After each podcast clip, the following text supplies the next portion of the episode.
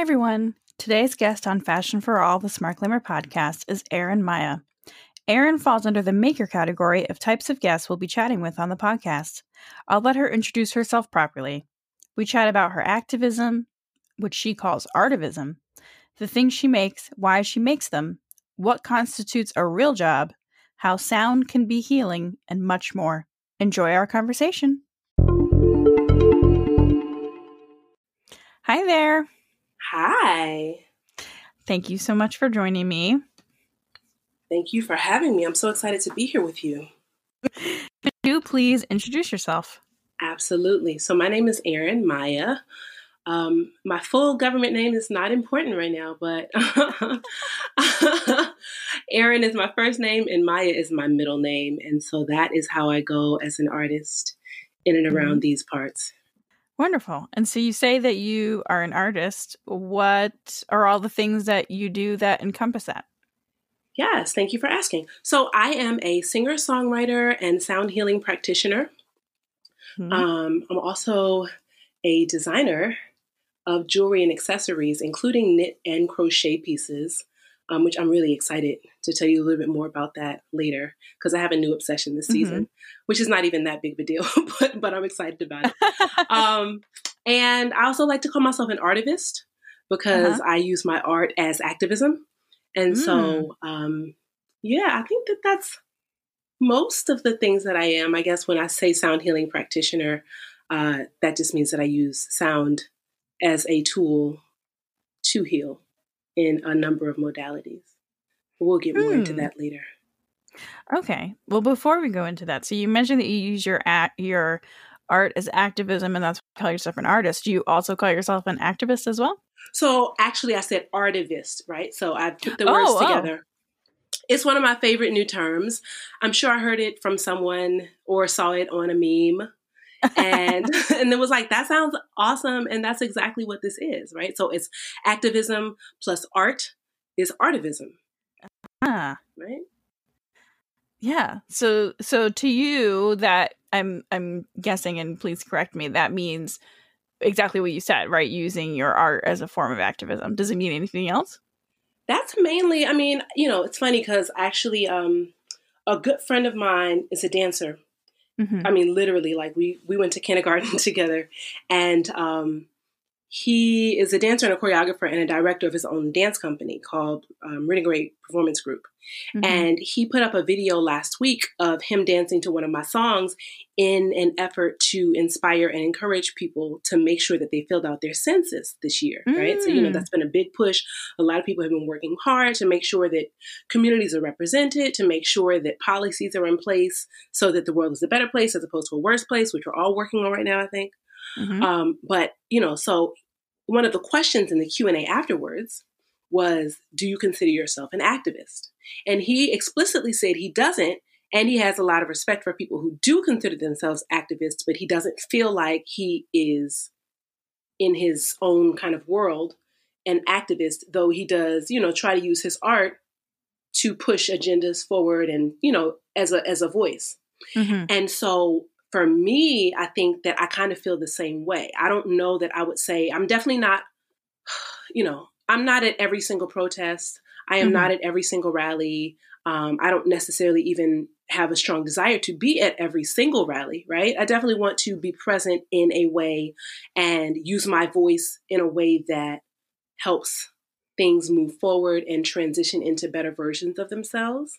Mm-hmm. But I think the most activist way that I can show up is through my art. And so is through making music that can be partnered with dance that's used for the census or being in the resistance revival chorus, which is a group of women that sing together and, you know, and do show up at some rallies and protests using our voices collectively in song to raise the joy factor in the midst of the work that we're doing to make the world a better place. Mm. You know, so it's not okay. like I'm going out and I'm like, I'm going to march. And granted, like that definitely happens. Sometimes I just mm-hmm. march. Yeah. Um, but I like showing up in my fullest, truest fashion. And mm-hmm. that is really through song and using my voice musically. I like so many things that you just said. Um, especially this conversation about like are you an activist or are you not? I mean, I don't know who necessarily like owns that word and gets to say exactly. if is one or not, you know? Mm-hmm. Um, and I think that's always a slightly dangerous territory. But um, I think about how often people um, maybe want to do something, but they're not sure what to do. And like sometimes folks will, you know, only be posting on on the internet because that seems easy. Mm-hmm. And then, you know, questions come up of like, okay, well, what else are you doing? Blah, blah, blah. And I think it's so important to just remember that like you can infuse like goodness and change and moving things forward through whatever you do. Exactly. And like that, that's what has to happen because everyone is different, right? And we all live our own lives and we all are good at different things and we're all passionate about different things. So if you are using the things that are innate to you mm-hmm. and and then um, infusing them with um, forward change and and education and information and accessibility all those things then like that that's that's what needs to happen right we need we need a full circle exactly and, and so it's funny because right like the way that you and i connected mm-hmm. is because of the activism that you do and mm-hmm. so or the artivism that you do mm-hmm. through your company, Smart Glamour, I'm like, oh, this is amazing. Like making fashion accessible for all bodies and all body types and making mm-hmm. everyone feel beautiful and, you know, just being very inclusive in that. It's, it's, um, I, I was part of a fashion show. Um, we should pause to say that even though you can't see me, I am not the typical fashion show body, guys. Mm. Um, but in 2000, goodness, what year was it? In 2013, um, Rick Owens did a fashion show in Paris for his mm. spring summer 2014 line. Mm-hmm. And I was part of that show in Paris as part of the step team, right? So there was oh. this huge step team, and I was one of the 40 women in that show. Um, and it was this beginning, right? It was this, earthquake moment because it was shaking up the industry. It was like, what? There are these women on this you know, on this runway that are absolutely not the standard. They are plus size. They are um, not the typical quote unquote beauty, right? Mm-hmm, like the mm-hmm. America's Next Top Model beauties. Um, their hair is doing all kinds of stuff, and and but they're wearing the clothes. And so, who's to say that they're not models? Who's to say that this is not fashion? And mm-hmm. so, the idea that we can be inclusive of everyone as opposed to everything has to be so exclusive. Mm-hmm. And it's like, that's, I think, what people are really rallying against in large part. And so I love your artivism. Mm-hmm. And, you know, that's kind of why I was attracted to collaborating with you in the way that we did. Well, thank you very much. Yeah, I mean, that's definitely one of my main um, messages and, and uh, focuses in, in life and in work. It's just have always been interested in clothes and and therefore I guess suppose you can call that fashion, but I just vehemently hate how exclusionary it is. And I've never understood why it needed to be.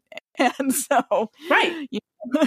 I mean at the end of the day, everybody has to wear clothes, right? Like we oh, all have to wear clothes. So why should, why should anybody at any point feel some kind of way about them wearing clothes and how they look in them? Like it just doesn't Truly. make any sense.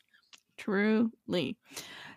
As you brought up, we know each other because you vended your wonderful jewelry and accessories at two of my Smart Glamour shows, which, um, sadly, not having one, which would have been like right now, as we're recording this in September, um, due to COVID. But uh, the past two that I've done, I decided to bring in fellow uh, people who either hand make things or ethically make things um, to just, you know, community and and also just make the event more than just a runway show. Mm-hmm. Um, and did I find you through the Facebook group? Yes. Yes. Art, okay. Art Girl Army, I think. Yes, yes. So I've mm-hmm. posted in a few different places, and then I was also looking for people just um through Instagram tags and whatnot. And I couldn't remember. It's hard to remember who I who I who I found where.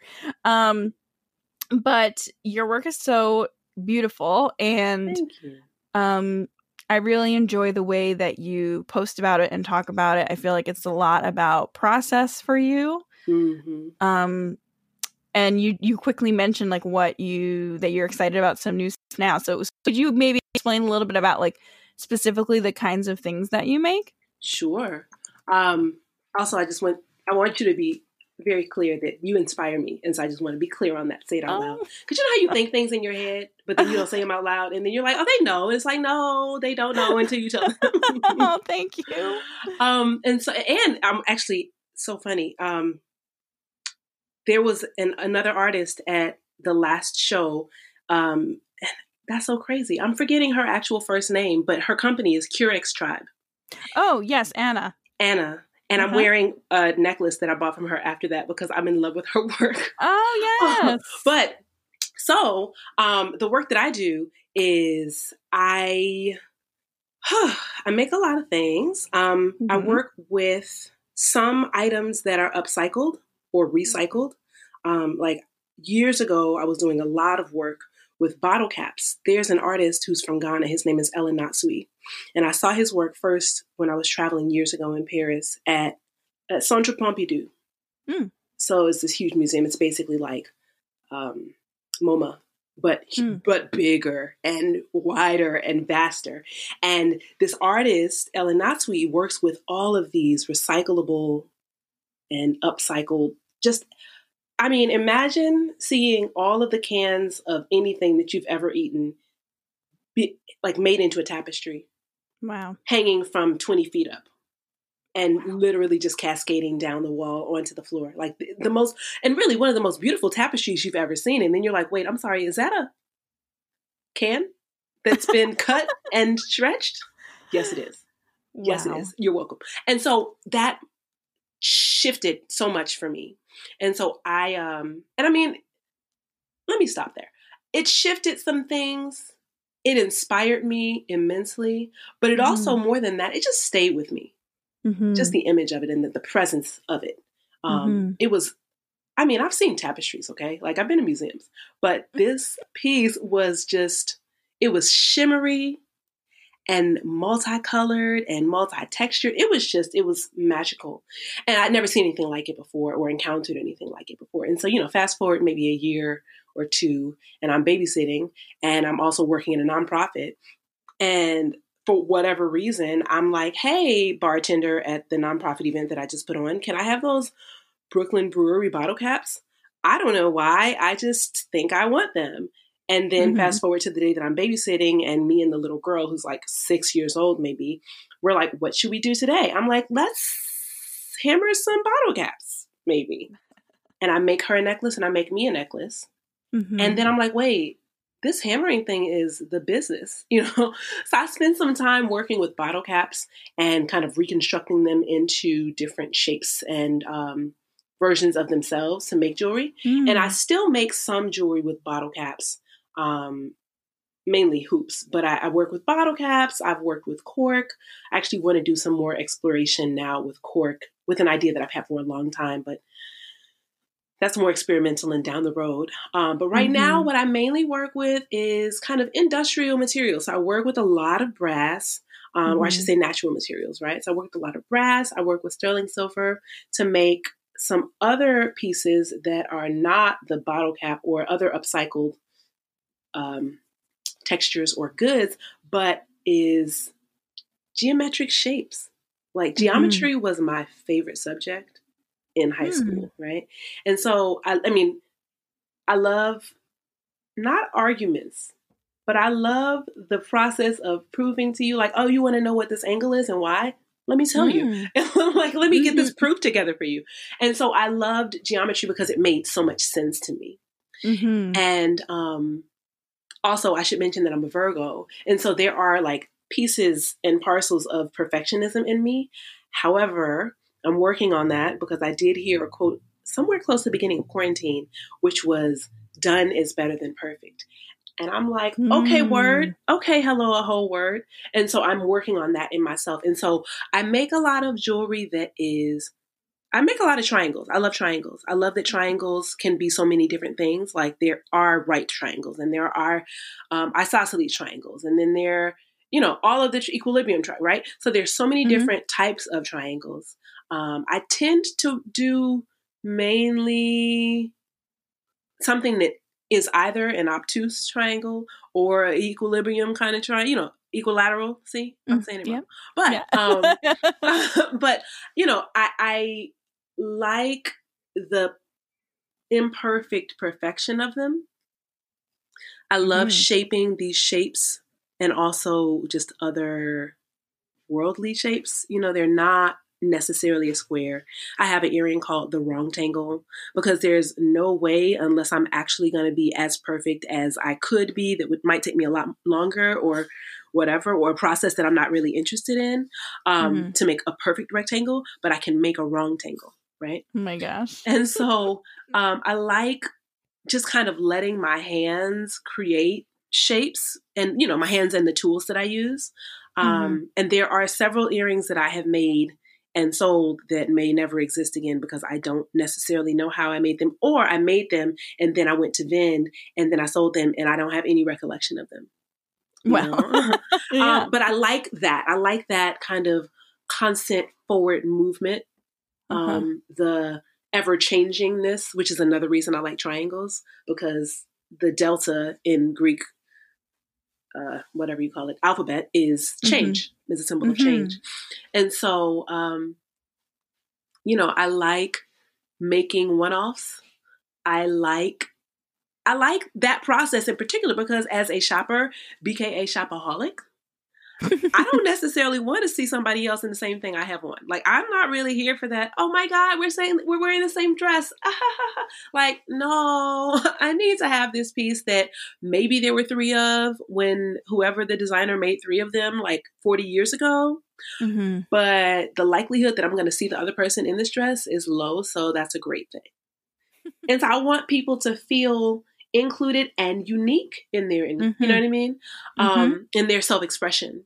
And mm-hmm. so while I do make um, I do make words as well, right? So I work with brass and, like I said, silver, and sometimes I work with gold filled wire um, to make different words. And so I've had people purchase them for their altars, but mainly I work with them and make them into rings mm-hmm. or necklaces, necklace charms, I should say, or earrings. And I, I, I'm still trying to figure out, even though I have it in my head, but it's like working with a certain gauge of wire gives you a certain look and working with a certain different gauge of wire gives you a different look because the tools that you had to work with to manipulate it because it's just harder with a heavier gauge etc all uh-huh. of the thoughts in my head but um i love making those words and you know letting people kind of dictate their own realities mm-hmm.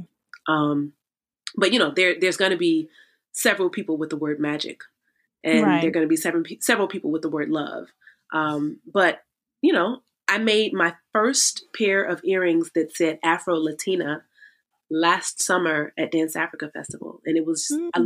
I, I, it was a moment. I was like, duh, how come I didn't make that before? But, you know, it was just awesome. And I, um, I, ju- I just recently started making um, pronoun pieces.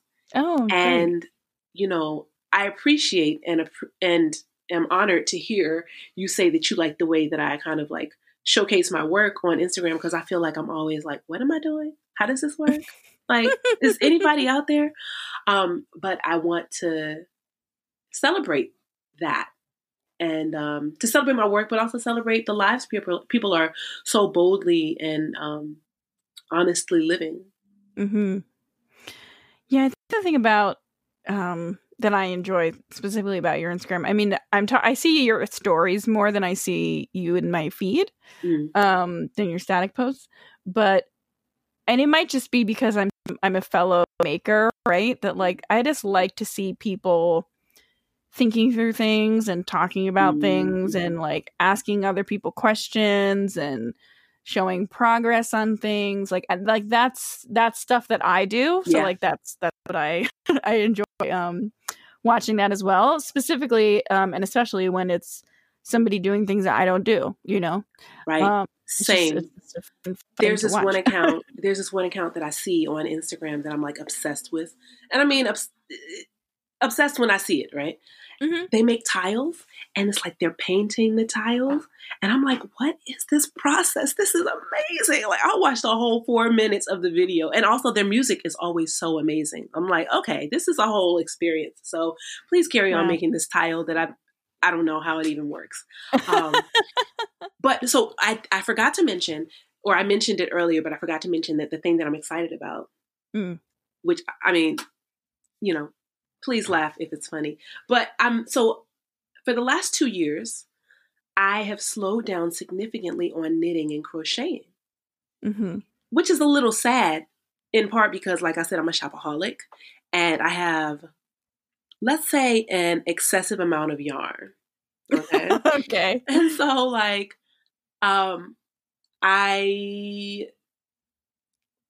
don't even ha- honestly for a lot of it i have no idea what i'm going to do with it because mm-hmm. some of it was like oh hey my friend had this yarn and i know you knit so here you know and that's i mean praise god for the people who are just kind and always thinking of others right because mm-hmm. the kindness of strangers and the kindness of friends who are like oh i don't do this but you do here's this bag you know um, has definitely been one of the things that sustained me as an art maker um, but I'm making hats this year. I'm very excited to have hats be the, my main focus this year. I still have like some arm mitts and other scarves that are of my own design, but I'm really excited mm-hmm. about like just using this yarn that I have stashed away and making like a whole lot of hats for people because I'm like, well, everybody needs a scarf. Yeah, kind of. But I feel like everybody needs a hat. And also, I have, as you know, I have a short haircut. Mm-hmm. And if I am to be sustaining this haircut and maintaining it and it looks good and it doesn't look like, oh, she needs a haircut, she hasn't gotten one in three months, then I need something to keep my head warm. Yes. And I've actually just been, just recently been um, talking to another friend who actually I call her a master seamstress, but she refuses the title. Um, and and I was talking to her about kind of finding someone who makes a certain design on silk, and she was like, "Oh, there's a company you can totally get your own textiles designed." I was like, "What?" Yeah. So I'm excited about looking into doing that to line some of the hats with. Mm. Um, because I care about people's hair and the moisture that is retained in their hair and all that. So it's just exciting to want to work with the, you know, the textile that is yarn um, and the different ones, right? Like I love merino wool; it's amazing. Um, but I also like a good acrylic hat. Like on on a good day, I'm really just running out and I don't want to see any wear and tear from it. Like, let me get that acrylic, you know? Mm-hmm. Mm-hmm. Yeah, it's always exciting to um well, I mean, I guess I shouldn't say always. It's always exciting for me. It's exciting, I would assume, for for many artists to kind of like get obsessed with a new medium mm-hmm. and start playing with it. So I, I totally totally understand that, and I also totally understand the shopaholic uh, portion because I definitely own more fabric than a person should. exactly. Like, um, yeah, about that. um, and circling back to uh, talking about Instagram, I saw you posted something the other day that I'm not going to remember word for word what it said, but I know it was referencing like the idea of quote unquote a real job. Oh my goodness! Yes. Do you remember this post? Mm-hmm, I do. Yeah. so yeah, so I wanted to t- to chat with you a little bit about that because um, and just that idea in general, and like what what's a real job and why don't people value making things and and being an artist as a job and yeah, well, it's so. So I'll I'll say that, um, it it was a response that I had that I didn't feel like I could directly respond to to the thing mm-hmm, that I had mm-hmm, seen. Mm-hmm, mm-hmm. Um, you know, it was a parent talking mm. in a group that I'm in about their child and how they're so excited about their child going to having graduated and moving to LA mm. to pursue their dream of being an actress. Mm-hmm. And so they were saying, "Oh, you know, everybody look out for my daughter if you're in LA." And also, she needs a real job. So if you have any leads on that. Uh, and I was like, hold on, hold on. I was like, did you just tell yourself, or your daughter, congratulations on graduating and pursuing your dreams, but also like F your dreams, because that's basically what you just told them. You told them F your dreams. And um, it's something that I, I know I've grappled with for years. I, I mean, when I graduated from college, I, I thought I had a clear path. I knew I knew exactly what I was doing. Can we just highlight the fact that when you graduate from college, hashtag when you're in college, you have no idea what you want to do.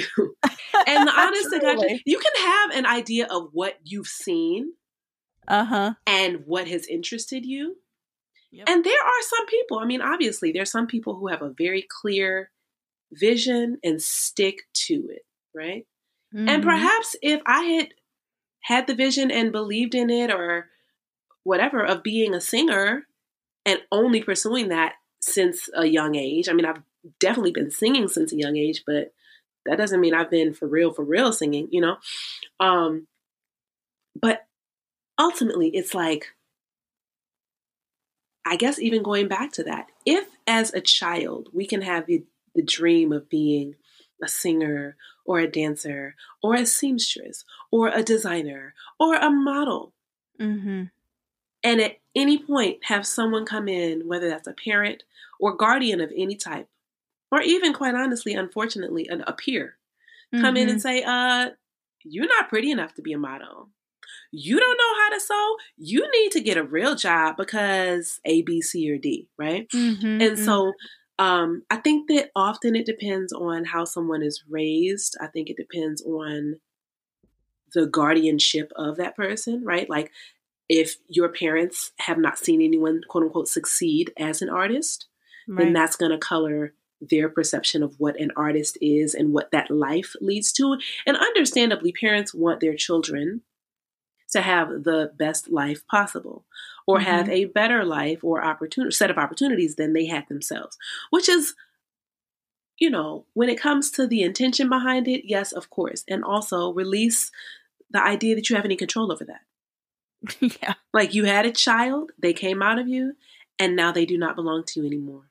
Right now, they're a person. now they're now they actually exist in the world, and uh-huh. so um, I've grappled with the need to have a real job. As I mean, up until honestly, this is it's, it's kind of like I don't want to say a life struggle, but I literally mm-hmm. just quit a job mm. because it was the most unhealthy situation that I've probably ever been in in a job. Um, and I was talking to a good friend earlier today, and she was saying she was proud of me and happy for me that I saw it for what it was and that I moved on as quickly as I did.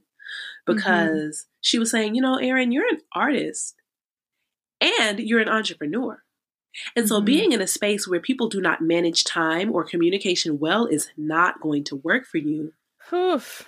Mm-hmm. I was like, exactly. Like, I cannot sit here and let you waste my time in the way that it is clear you want to waste my time. Like, I'm trying to tell you that there is a life that needs to be lived outside of this space, and what you're trying to do is block mm-hmm. me from everything that is actually and truly me. Mm-hmm. And that's just not functional, at least for me, right? right. Um, and so, again, it's something that I go back and forth with. I mean, what is a real job? I suppose a real job is something that keeps you from doing what you actually want. and I mean, that's no judgment, right? Um, but I think that a lot of people might have been like me. I mean, I love my mother and she really does support me and um and she believes in me sometimes when I don't not believe in myself, but I'm not doing things that look like believing in myself. Mm. Um but when I was in high school, being a, t- a shopaholic, okay, because this has been a lifelong thing. Um, when I was in high school, she said to me, You need to get a job that pays well because you have expensive tastes and you like to go shopping. And I had seen, what was the movie? I had seen how Stella got her groove back. Mm-hmm. And and Angela Bassett, I mean, does she ever not serve it? Right? Like she's I mean, okay. no, I don't think so. like, hello. So she was serving in that role. And she was, I think, a stockbroker or something. And so in high school, I was working in banks. I was getting jobs in, you know, this stock adjacent space and this money adjacent space because I knew I needed to make money. And so I thought I needed to be near the work that made it possible in people's lives or something. Wow. Um, it was something that I was capable of doing and all of that, but did I have an actual interest? It was, it was more busy work than anything.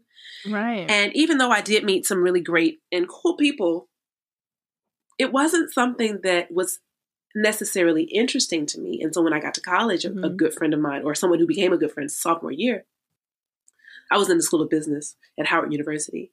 And mm. um, she said, You know, it doesn't sound like you really like business. and I was also doing the work to qualify for a double major in English because I loved writing and I love literature. I love reading, all that. And so she was really inspiring in my decision to change my major, which I didn't do until my junior year. Mm. Um, but more than change my major, just to really focus on finding out what actually made me happy and to follow that path. Mm-hmm. And even though it's been a winding road, happiness is the thing that I'm always striving for. And I mean, somebody might say happiness is fleeting and it's relative, and I get that. But I think that when you can find the things that truly, um, kind of like Marie Kondo says, like, does this spark joy? Uh-huh. Like, yes, uh-huh. this shirt does spark joy. I will be keeping it. But you know, if if I'm working in when I first came out of college, if I'm working at Random House and it sparks joy. Yes, absolutely. I loved it. I met people who loved their jobs, who knew so much about books and about the small bookstores and about the independent booksellers and all that. And it made sense to me. It was fun. Mm-hmm. And then after maybe a year and a half or so, I was like, oh, you guys actually just care about the money? Yeah, no, this is not going to work. I'm going to go ahead and go.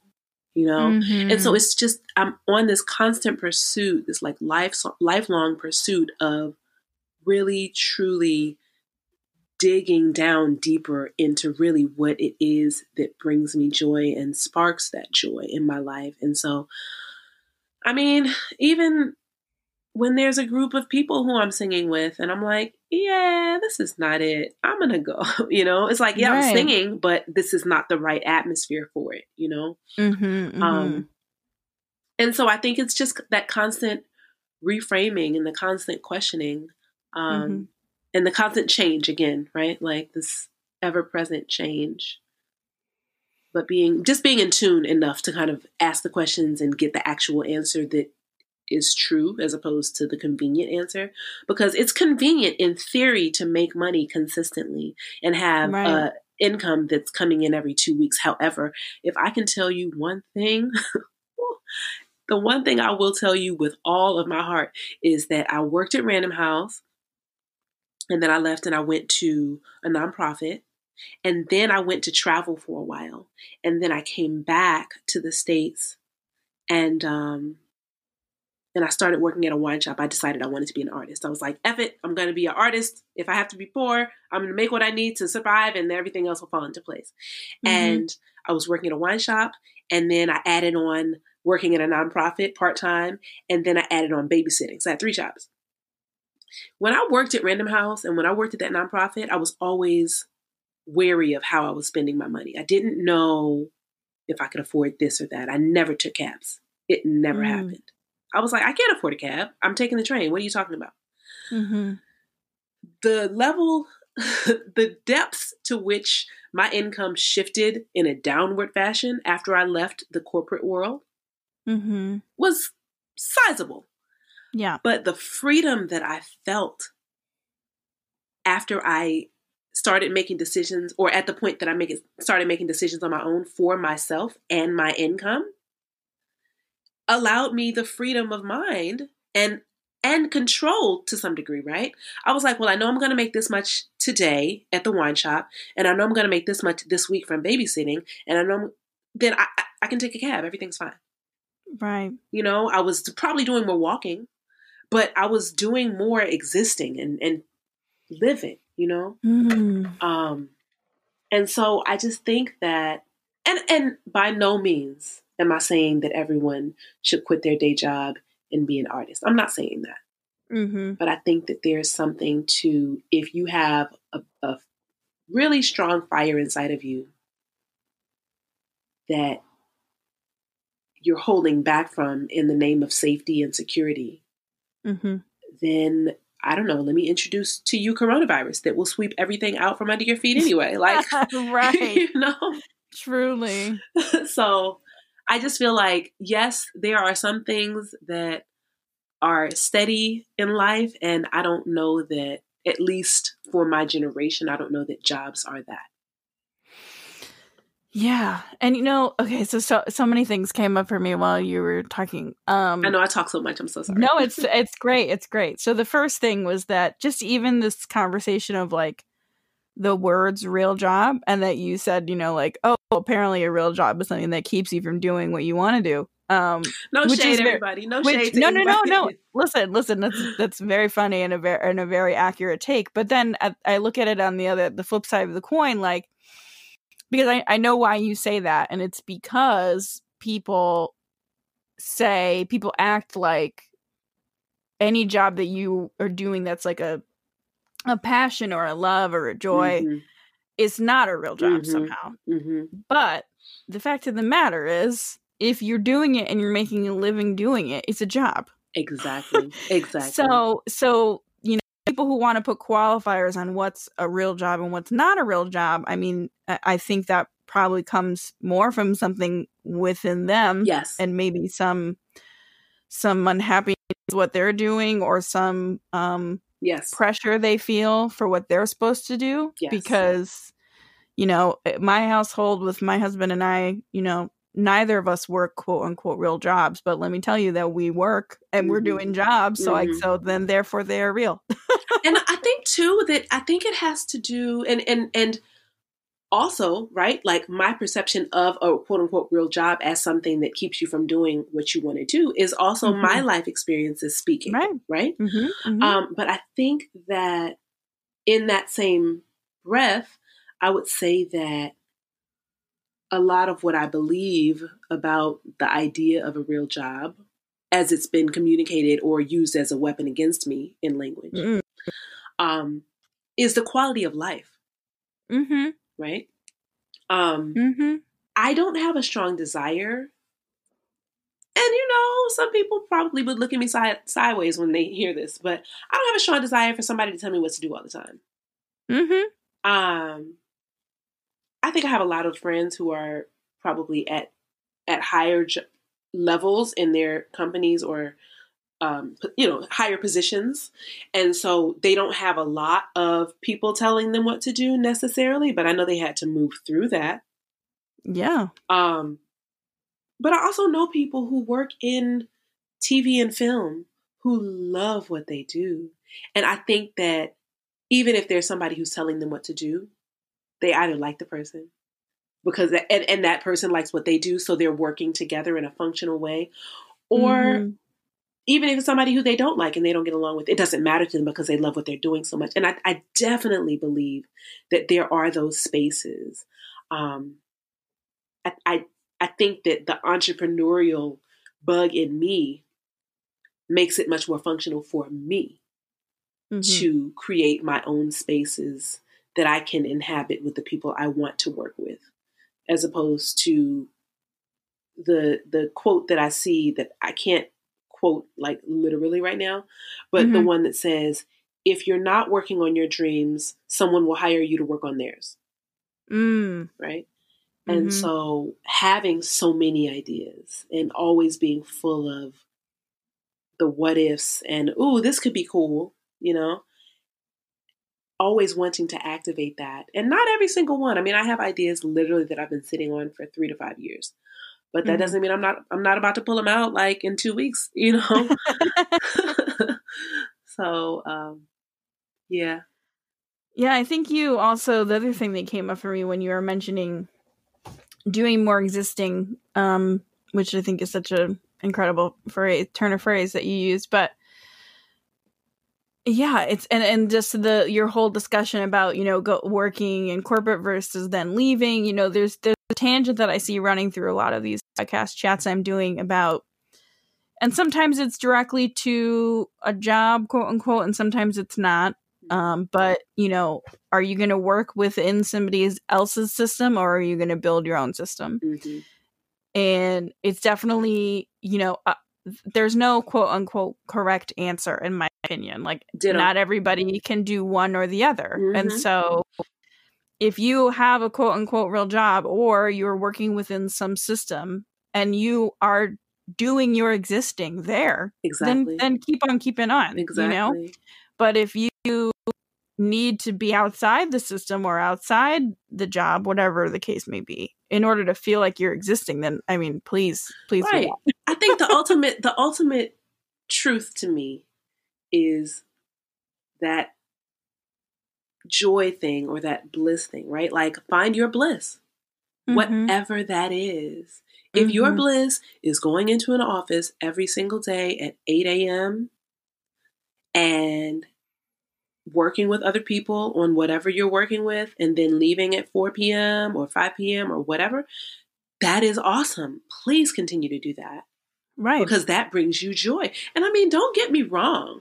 There have been jobs that I have seen and applied for and maybe didn't get or whatever that were things that I thought, let even I feel like there was a company, I don't know if they made pillowcases or something. So, you know, it was like a, a Etsy based business mm-hmm. and they mm-hmm. needed someone to help them in their office, like fulfill orders or something. Mm-hmm, mm-hmm. And honestly, got truth is, I love a brainless task. Give me a brainless task on any day of the week. Okay. Yes, I need to make sure the name is right and the address is right. I got that. That's my my brain processes that type of information very easily. Right. But um, but I knew it wasn't going to take away from me. I knew that if I needed to jot something down on a post it, I would be able to do that. Mm-hmm. You know, and I think that ultimately it's the jobs that really suck your soul out of you. Correct. That I feel like are like, no, stay away. Just don't do it. But if you can, you know, if there's a job that works and you can be yourself and exist fully, right. Either in that space or after you leave that space, then hey, please kick it, party. Like we right. can all party together. Right. And honestly, everybody we like the majority of all these types of jobs we're talking about, like we need all of them. Exactly. So like exactly. whichever the ones you can do where you feel like you are also existing, whether that means you're at a job that's a little, you know, brainless tasky, but you do it and it's fine and then you go do the things that you're passionate about or, exactly. you know, the office job is your passion or you don't do any of those things and you take a totally different road.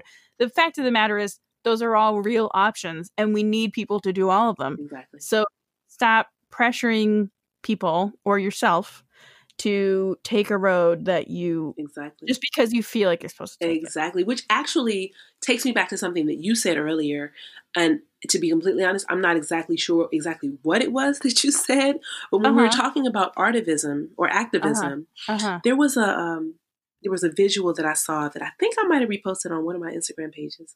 But it was basically a list of it was either a chart or a list, but it was a, of all of the different people that are needed in forward movement in societies, right. you know? Right. Because we do need the rabble rousers. We do need the people who are up on the podium giving the speech. But then we also need the artists who are making the masks for the people who are going to be out there. Mm-hmm. And then we mm-hmm. need the music makers to come and provide a moment of entertainment or mm-hmm. upliftment. And then we also mm-hmm. need the people who are doing the tech. Like we need everyone. And we need the people at home who are retweeting it to make sure that the people who right. didn't know about it could get there. You know? So right. it's like everybody has a role. And I think it's yes. the same in the world at large in any capacity. Yes. And it's just it's seeing the role, acknowledging your place in the whole circle of life, if you will, and right. um, and and honoring yourself, and also receiving that same honor from the people around you, mm. right? Because yes. I think that that's what kind of makes it all come full circle. Oh, that's that's a lovely point. Um, I do want to touch on your the vocal work that you do. So I know that you mentioned you know singing as a part of a group and and that's a part of your artivism but then i i personally know because i have that that do this with you that you do all other kinds of vocal work as well so can you talk a little bit about like Absolutely. what vocal healing means to you and, and how you do it? Yes. Oh my God. Have you seen meditation moments? I'm so honored. Yeah. So, um, it's so funny. I mean, I'm work. I'm just, you know, I'm working on my life. but, um, so meditation moments is a offering that I started during quarantine, and the question you asked is, what is vocal healing? But it's more sound healing for me, right? And okay. so, um, I am a singer songwriter, musician, sound maker, and sound healing practitioner. And about not quite 10 years ago, I participated in a couple of different activities, events, retreats, right? Like, so I did, um, there's a retreat that Bobby McFerrin and Voicestra does every year up at Omega Institute, which is in upstate New York. And I went to that in 2011 and in 2012. And uh, the reason I went back in 2012 was because the experience in 2011 was so amazing. And it just kind mm. of sparked something in me about the transformational power of music. Mm-hmm. Um, and so that was a thing that definitely sparked my interest in a way that made me want to learn more about sound and the way that it affects us. And so I did go back, like I said, the next year, but I also, that same next year in 2012, I did a program that I learned about in 2011 um, at the New York Open Center for um, sound and music healing practitioner training. It's a very long title, and I don't even know if I got it right. But um, it was a 190 hour certification training in a lot of the different modalities that exist in sound healing. And um, so I did that program and I learned a lot. And I always had like these ideas of activating this knowledge in me. And, you know, fear is a real thing. like, what? You want me to take this feeling I have inside of me and make it into something? Yeah, let me sit on that for about 10 years. Thanks a lot. I'll get back to you.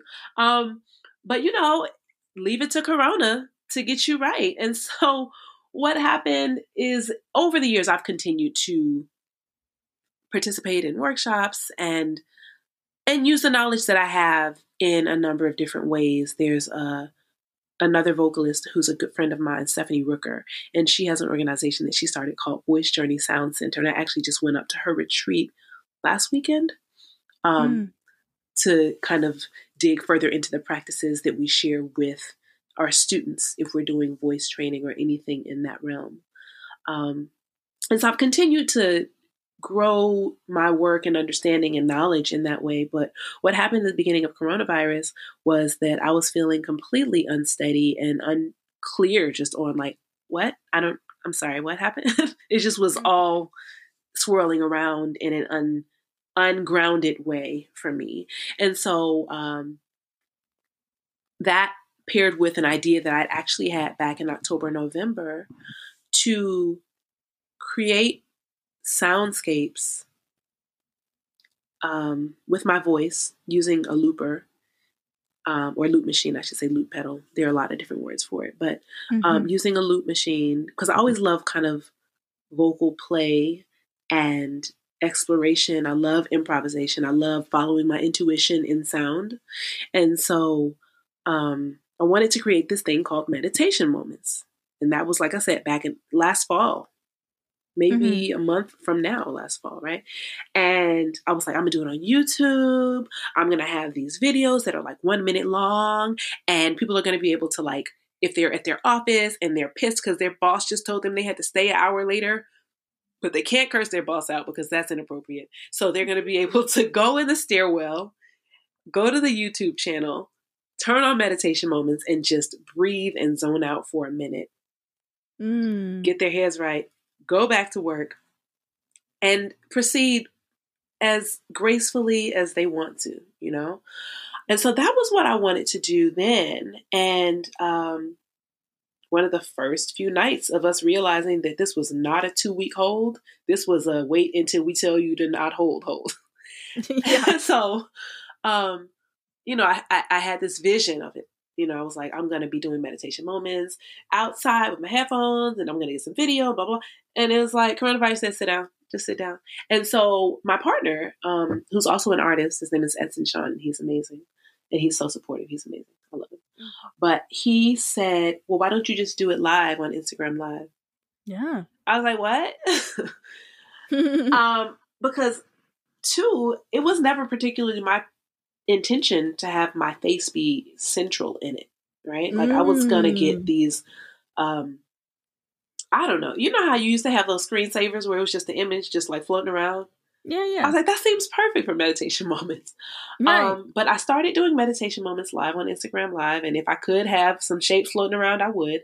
But that's not how it works.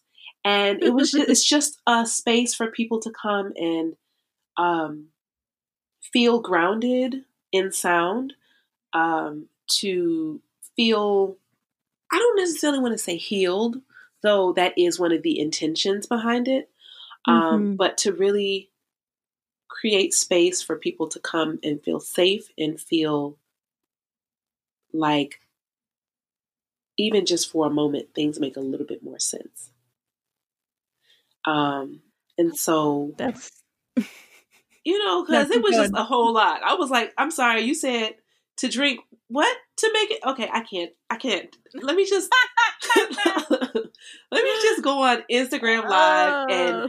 do this thing with my voice and let's take some breaths together and let's uh-huh. tone together.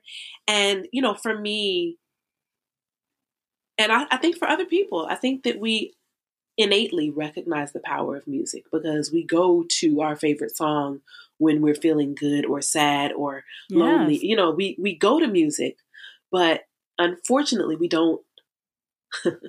never mind. I'm not going to go that way. We go to music, mm-hmm. but I don't think we honor music in the way that we should. And when I say mm. music, I don't just mean songs, but I mean sound. Right. Right. Like when you're pouring water in your water bottle mm-hmm. to get hydrated for the day, mm-hmm. then you might or might not be aware of the sound that the water is making falling onto itself, which is actually a really soothing sound, right? Yeah, it's like what people like listening to rain. Exactly. But we're mm-hmm. not necessarily tuning into that awareness.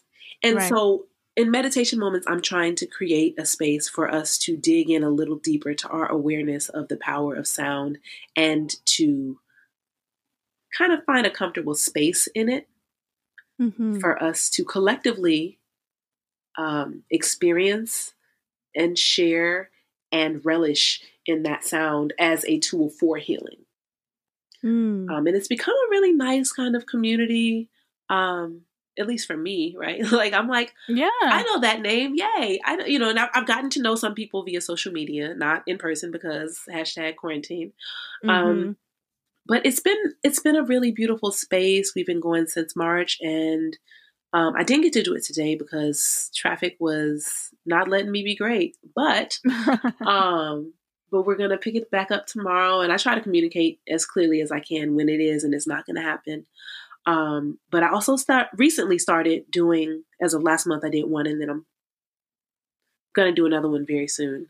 Um, called Melanation Moments, which is specifically for Black and Brown people to come mm-hmm. into a Zoom and really do the same general thing that I'm doing in meditation moments, but have a space for ourselves. Um, mm. Um, because I think a lot of times we don't either know about spaces that center our healing um, or don't seek them out. And also mm-hmm. might find ourselves in, you know, in the company of, of a mixed crowd that may or may not allow us to fully exist and fully um, experience the reality of that space or time or sound, you know? Mm-hmm. Mm-hmm. So that's yeah. So that's what it is. And I'm so happy to hear that you've listened in. that's the thing with Instagram, with IG Live or IGTV. Like if if you have seen it live, then I'm I've seen you in there, right? But if you've seen it but even if I've seen you in there, there's no record of who was actually present afterwards. Mm, yeah, right. And you can just kind of like go in and go out. Exactly. And so, like at the end, it says these two names and 17 other people came in. And I'm like, wait, right. well, who are the 17 other people? and so, unless those 17 other people or the 80 people after that who see it actually like the video, I have no mm. idea who mm. was actually there. Mm. And um, I'm, I'm so honored to have had you and and really anyone and everyone who comes into the space because I really feel grateful just for the like I said for the community but the shared energy even though we're not in the same space I still feel it. Yeah. So this has been um a lovely chat and a and a in a in a totally good way a differently um structured chat than than usual which is um wonderful. So I feel like some of the questions that folks might be used to me asking towards the end, I'm not going to ask because I feel like that's uh, not what we're talking about here, which is totally fine. Um, but I will end with a somewhat similar question to what I ask other people. I don't mind being um, part of the crowd. Like, let's let's do this. no, no, no. I mean, I don't. I don't mean that. that I couldn't ask you those questions. First of all, uh, I'm just trying to keep the the podcast around a similar length between everybody. But also, I truly do just appreciate the the trajectory that the conversation has gone. So I think it's it's uh, not beneficial to try to force it into the box of the other conversations because that's not what this is. So that's great. Um, but so in closing, I do want to ask a version of of the question that I ask many other people, um, which is usually do you have some kind of positive note or or um, motivation for somebody who may be interested in what you do, but they either you know are feeling held back from starting or they're feeling like they're not a part of it or something like that. But I'm going to slightly tailor it according to this conversation that we just had. Okay. Um, and say, do you have something like a piece of advice when it comes to either making something physically with your hands mm-hmm. or sound healing that for somebody who either you know doesn't consider themselves a maker or who's never participated in sound healing before like what would you say to those folks who are listening to this and think hmm this might be beneficial but i have literally no idea what to do or where to start or where to go? I mean i have 17 answers. For no i'm joking i'm joking what I would say for makers for sure, and also just as a general note, and it's funny because actually I'm teaching a crochet class on Tuesday afternoon. I think I don't know. I'm gonna have to post it again, but it's open to all. so if anybody is interested in learning to crochet, then come in, and I'm gonna do my best. Um, but I mean, so I think there are two things that I would say to people in general slash makers. One is just do your best. Mm. Like all you can be responsible for is your best. Mm-hmm. That's all. So just start with that intention and it's going to be awesome. Mm-hmm. Period. And the second thing is, and this is, I, I learned this, and it's been one of my best lessons from knitting and crocheting. Never be afraid to start again. Mm. It's like, oh, I'm going, I got these stitches together. My purl is looking good. And it's like, oop, I missed a stitch. Mm-hmm. It's okay to take it off of the needles and literally just start again. Because right. the lesson is in doing it over and over again anyway. Mm-hmm. But also in knowing that we're gonna be living and we're gonna be making mistakes. Like we are still humans. And it's okay to go back. It's okay to start over. Um, and with regard to sound, I would say try humming. Hmm. Humming is, well, let me start with just saying we all have a voice. Mm-hmm. And whether you acknowledge it or not, your voice is your sound, is your power. And um, and is your spirit. Your, your voice is who you are. It's how we show up in the world. And so um, humming can be a really beautiful way to honor the voice, but also just to honor the self. Like it's a it's a, a teacher who I um, learned from at the Open Center said that humming is like an inner massage. Oh wow. And I'm like, well, who does not want an inner massage? Like, can I sign me up? You know? And so try humming. And and it's literally just softly placing your lips together and allowing the sound to vibrate your whole body. And it, mm. I, what she says is humming can change your life. Wow. Pat Moffitt Cook, she's dope. That's such an interesting tip and something I've literally never, ever, ever, ever thought of. Mm. That's so wonderful. But it makes so much sense that that by doing that, it, it it clearly does create a vibration, and you can, you know, then use that as a tool toward um meditation or relaxation towards or, wellness and health. Mm-hmm. She literally says, if you hum for five minutes a day, you will change your life. Wow. Wow. Mm-hmm. Man, well, this has been truly a treat and a half. Um, you're such an interesting human being.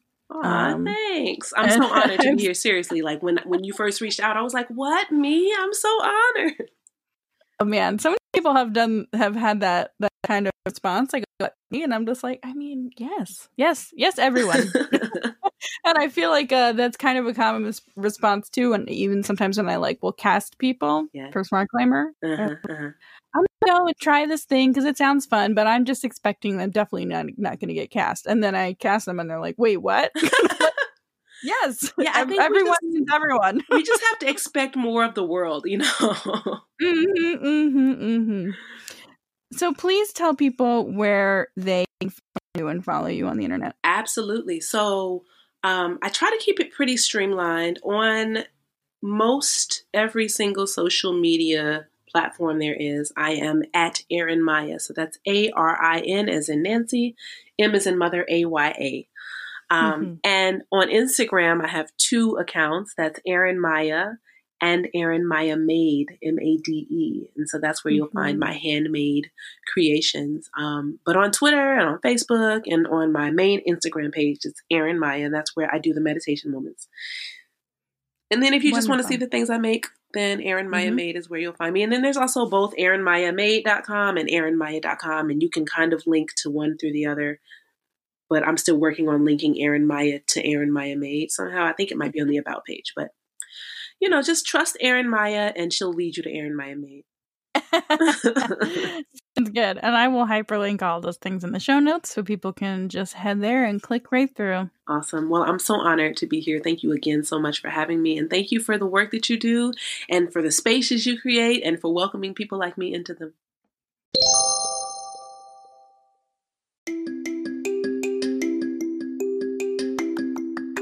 I hope you enjoyed listening to this episode of Fashion for All. Please be sure to check our show notes for information and links to our guests and their work.